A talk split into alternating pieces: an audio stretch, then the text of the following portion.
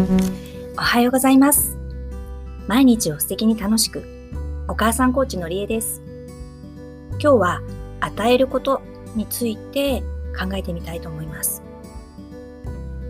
そういえばでもあれですね、今日は昭和の日ですね。皆さんはどんなご予定を立ててらっしゃいますか？昭和の日って昭和天皇が崩御された日ですけど、ちょっと見てみると、激動の日々を経て復興を遂げた昭和の時代を鑑み、国の将来に思いを致すことを主審に制定された日だそうです。国の将来に思いを致す、ちょっと、ちょっと重いかなって感じですけど、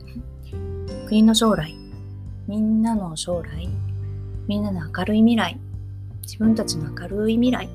みたいなことを考えてみる日って考えると、なんか親しみが湧きますよね。今日は全国的に雨の天気予報ですが、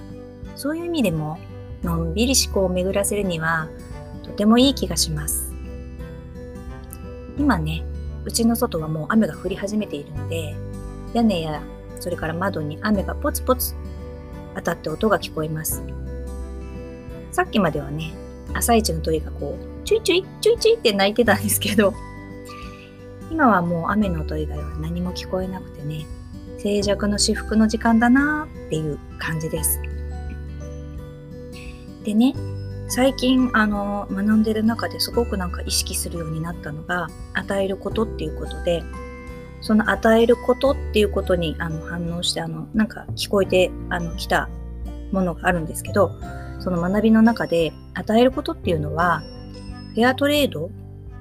なんもうその時点で交換が成立していて自分がこう何かした時点で報酬も受け取っているっていうふうに教えてもらいました。目に見える場合、例えばまあお金だったりとか時間だったりとか労力とかの場合もあれば、目に見えないもの、経験だったり学びだったり愛情だったり信頼とかっていう場合もあるそうです。まあね、あの仕事をしたらサラリーもらうとかだとすごくわかりやすいですよね。報酬もらってるなっていう気がするんですけど、まあ、与えることで、えっと、すぐもらえるもの、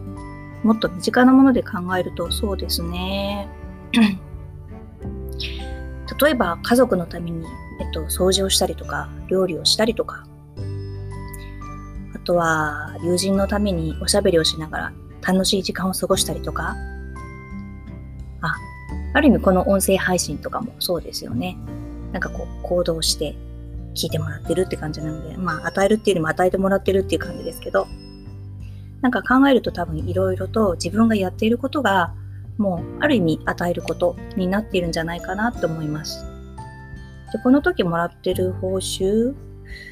もうなんかいっぱいですよね。物を買ったりとか、